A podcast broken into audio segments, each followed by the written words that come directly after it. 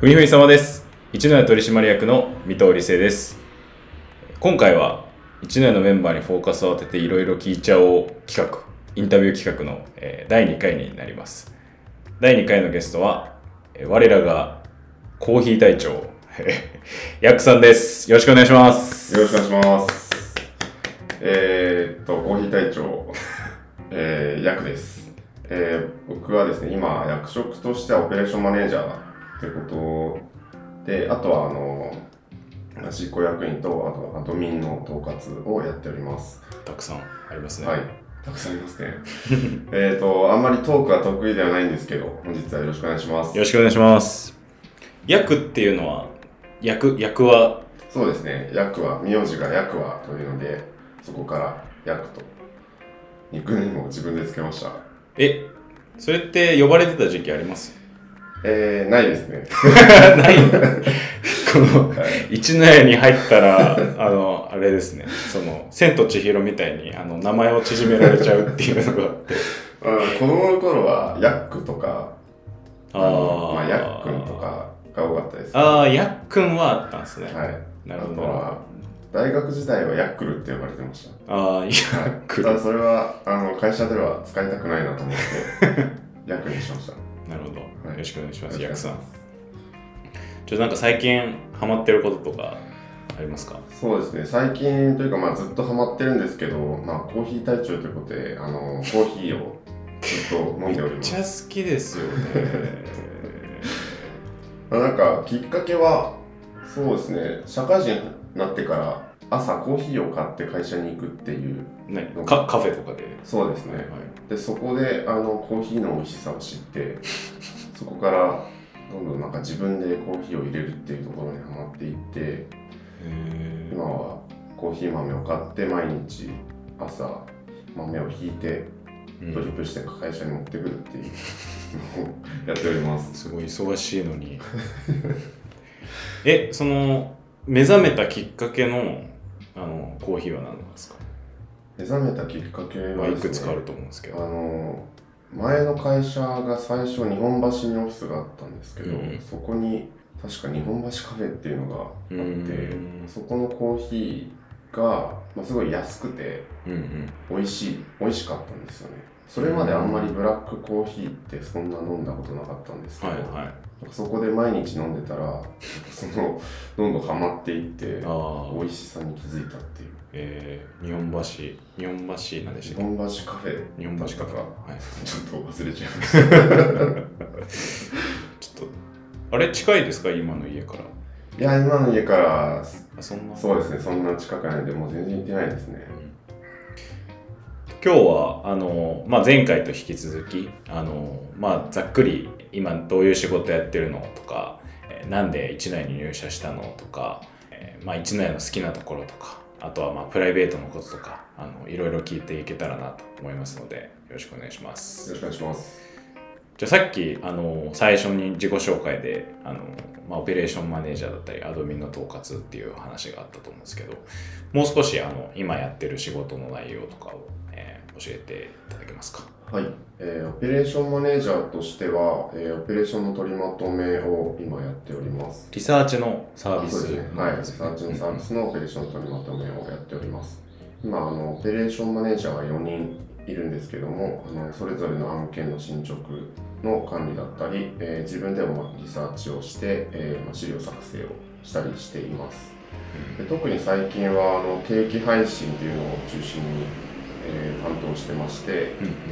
えー LNG 情報配信だったり、うん。環境情報配信だったり、あとは鉄鋼ニュース関連情報配信みたいなうんものを特にやっております。あとは、えーリサーチのそのオペレーション改善だったり、うん。あとはまあリサーチャーのサクセスっていうのを今あのプロジェクトで進めているようなうんうん形ですね。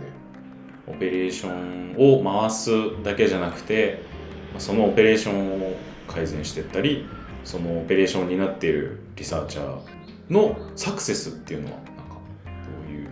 そうですね、えっと、やっぱりリサーチャー、あの一年にとって非常に大切な存在なので、うん。彼らが、あの成長して、うんうん。えーまあ、一年で働きたいとかそのモチベーション向上うんうん。してほしいっていうことなので、まあ、その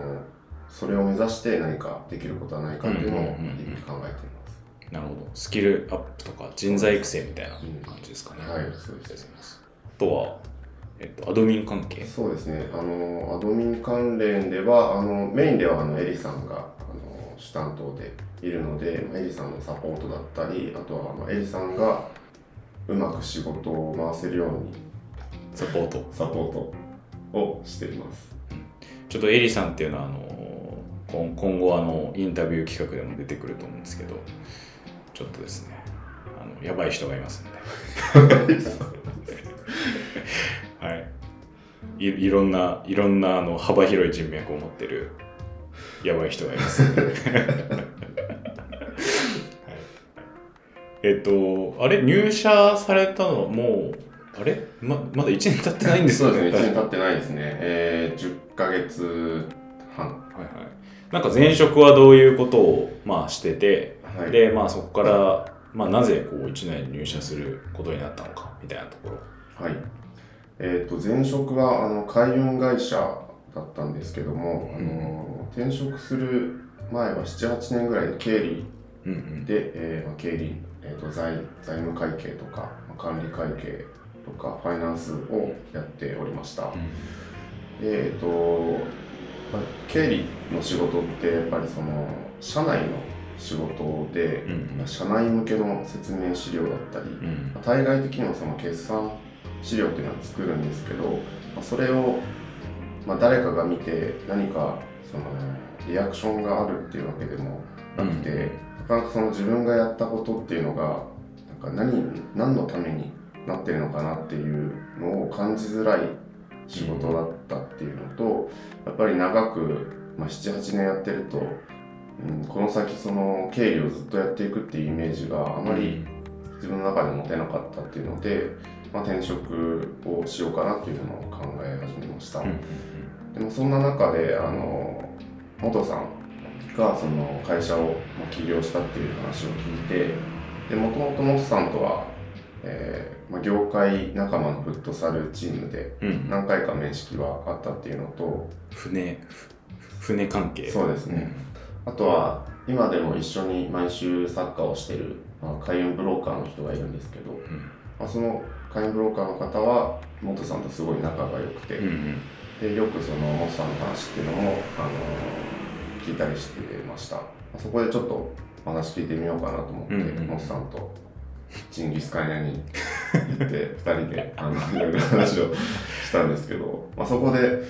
元さんのすごい熱量を感じてうん。あんまりその前職ではそういう熱い思いを持って仕事をしている人っていうのが なかなかいなかった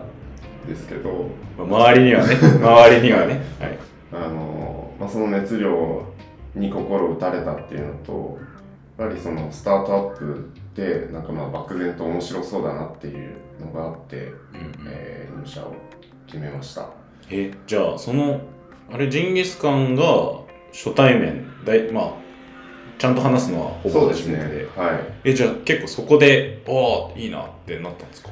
そうですね。そこで結構、えーあの面白そうだなっていうのは感じました、ワンショットワンキルしたわけですね。え、あの、転職のきっかけ、あのプライベートの話とかは関係しないんですか？あまあ、それも結構関係があってうん。あのまさにコロナ禍だったんですけど、んまあ自分はコロナ前に奥さんが妊娠をしてうん。で、えっと、奥さん中国人なので里帰り出産うん。のために、まあ、中国に帰省したんですけどもその後に、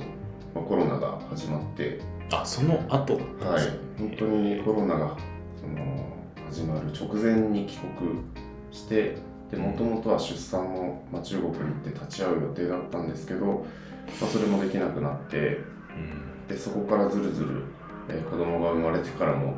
ずっと会えない状態が続いてもう丸2年、うえんー。まあ、離れ離れの生活が、まあ、続いたっていうこともあって、うんそこでなんかその自分の人生を、まあ、結構考えるうん。ことが多くて、まあ、特に一人の時間が長いですしうん。このままなんか今の会社に勤めて行っていいのかなっていうのをまあすごい悩む時期があったっていうのもあって何かちょっと、まあ、そこでちょっとやりがいを、まあ、やりがいというか生きがいを失いかけてたっていうのもあったと思います、うん。そこでちょっと自分でも何かチャレンジしたいなっていう思いもあって、うん。あそっちなんですね。そうですね。なんかリモートでもできるみたいなのがあるのかなって思ってたんですけど、はい。そうそれよりもはい。なんか生きがいというか働きがいみたいなのを向き直したみたいな。そうですね。あのリモートっていうのももちろんありました。うん。前職はあの基本的には出社ベースの会社だったので、まあ、今後その子供が子供とまあ一緒に暮らすようになっても、まあ、中国に一時的に帰ったりとか、まあ、将来的には中国で暮らすみたいなことも、あの可能性としてはあるので、うんまあ、そういうことを考えるともうちょっとフットワークうんうん軽くないと、まあ、ダメだなっていうのもあって、まあ、それもそうですね一内に決めたきっかけではあります。なるほど。ありがとうございます。いやー、なんかあれですよね、コロナで離れ離れの期間は、めっちゃ山に行ってたんですよ。そうですねあの山に登ったりキャンプに行ったり基本一人で行ってましたけどそうですね自然に触れるっていうのを僕やってましたね。まあ、そこで、まあ、自分とみ自分と向き合い続けた。そうですね、はい 修行僧のような。いやー、結構エクストリームな時期でしたね。そうですねじゃあ次は、あのーまあ入社してもう10ヶ月だと思うんですけど、入社当初と今の印象の違いとかを伺えていきますか。はい、えーまあ、入社当初も、まあ、今も、まあえーとまあ、違いではないんですけど、うんうんやっぱりスピードが速いなっていうのをあのすごく感じます、うん。まあ、前職は割とまあ硬い会社だったっていうのもあって、んなかなかまあ多分大きい企業とか特にそうだと思うんですけど、まあ、プロジェクトがなかなか進まないだったりうん。いろんな人のその,、まあ、その組織の中での根回しがすごく必要だったり、あのなかなか進まないことが多いんですけど、まあ、一内は本当にそのプロジェクトとか何でも進めるのが早いなっていうのを感じます、で入社当初は本当にそのスピード感に慣れずに、えー苦労したっていうのはあるんですけど、まあ、徐々に慣れてきて、えーいるっていう状況かなと思いますあとは入社した時はあまりそのプロジェクトっていうのもあの各担当者に一任されてたというかうんうん。そういう感じだったんですけど今はあの戦略目標っていうのを会社で定めてそれをプロジェクト化して、まあ、オーナーとバディっていうのを設定してプロジェクトを達成に向けてやっていくっていう感じで会社としてもすごく前進してるなっていうのを感じるようになりました。じゃあ次は、あの、まあ、思い出深い、まあ、たくさんあると思うんですけど、これ、あの、前回スケさんに聞いて、あの、結構なんかブラックエピソードみたいな この質問しようかどうか迷ったんですけど、はい、ちょっとお伺いします。思い出深いこれまでの一年での仕事を教えてくださはい、思い出深い仕事はですね、あの今定期配信でやっている案件で、もともとそのニュースを集めてその集めたのを全てお客さんに配信をしてうんうん。でその中で重要なものをお客さんの中で選定をしてでさらにその部内とか社内に配信するっていう形でやってたんですけども、えーそれをその選定までをあの一年さんでお願いできないかっていうお話をいただいてそこから、まあ、要件定義を進めて、うんうん。でお客さんとのすり合わせを何回もやって、えーお客さんが求める水準まで持っていけて、まあ、やっと受注できるようになったっていうのがあったんですけど、先日そのお客さんと、まあ会食がありまして、はいはい。でその時に、まあお酒が入ってたっていうのもあると思うんですけど、まあお客さんからその業務がお客さんの中でも結構やんなきゃいけないけど、まあ、すごい大変なうん。毎日やんなきゃいけないしすごい負荷のある業務だったんですけど、まあ、それがなくなることによってよりその考えなきゃいけないところに時間を割けるようになったっていうのもあって、えー非常に感謝されました。でそそこでその会食の場で、あのハグしたいですっていう 言われまして。ちょっとなかなかないですよね。会食でハグしたいですって、はい。それがすごくあの嬉しかったですね。まあ女性からまずハグしたいって言われることない女性女性なんだ。しかも。お客さんからそうやって言われてあのすごく、まあ、単純に嬉しかったっていうのがありました。もともとその前職の時はお客さんから何かコメントをもらうっていうことがずっとなかったので、うんまあ、こういうこと言ってもらえてすごくあのなんかやってよかったなっていうふうに思うようになりました。なるほど。味わい深い噛めば噛むほどなんかいろんな思いがで出てくる言葉ですね。ありがとうございます、なんかめっちゃいい話が出てきてよかったです。ブラックブラックなエピソードじゃなくてよかったです。じゃあ最後2つですかね1つ目が1年の好きなところちょっと聞いているので教えてください。はい、えー、知内の好きなところはみんなポジティブなところですね、うん。えーまあ、ぶ自分はどちらかというとネガティブタイプの人間なんですけど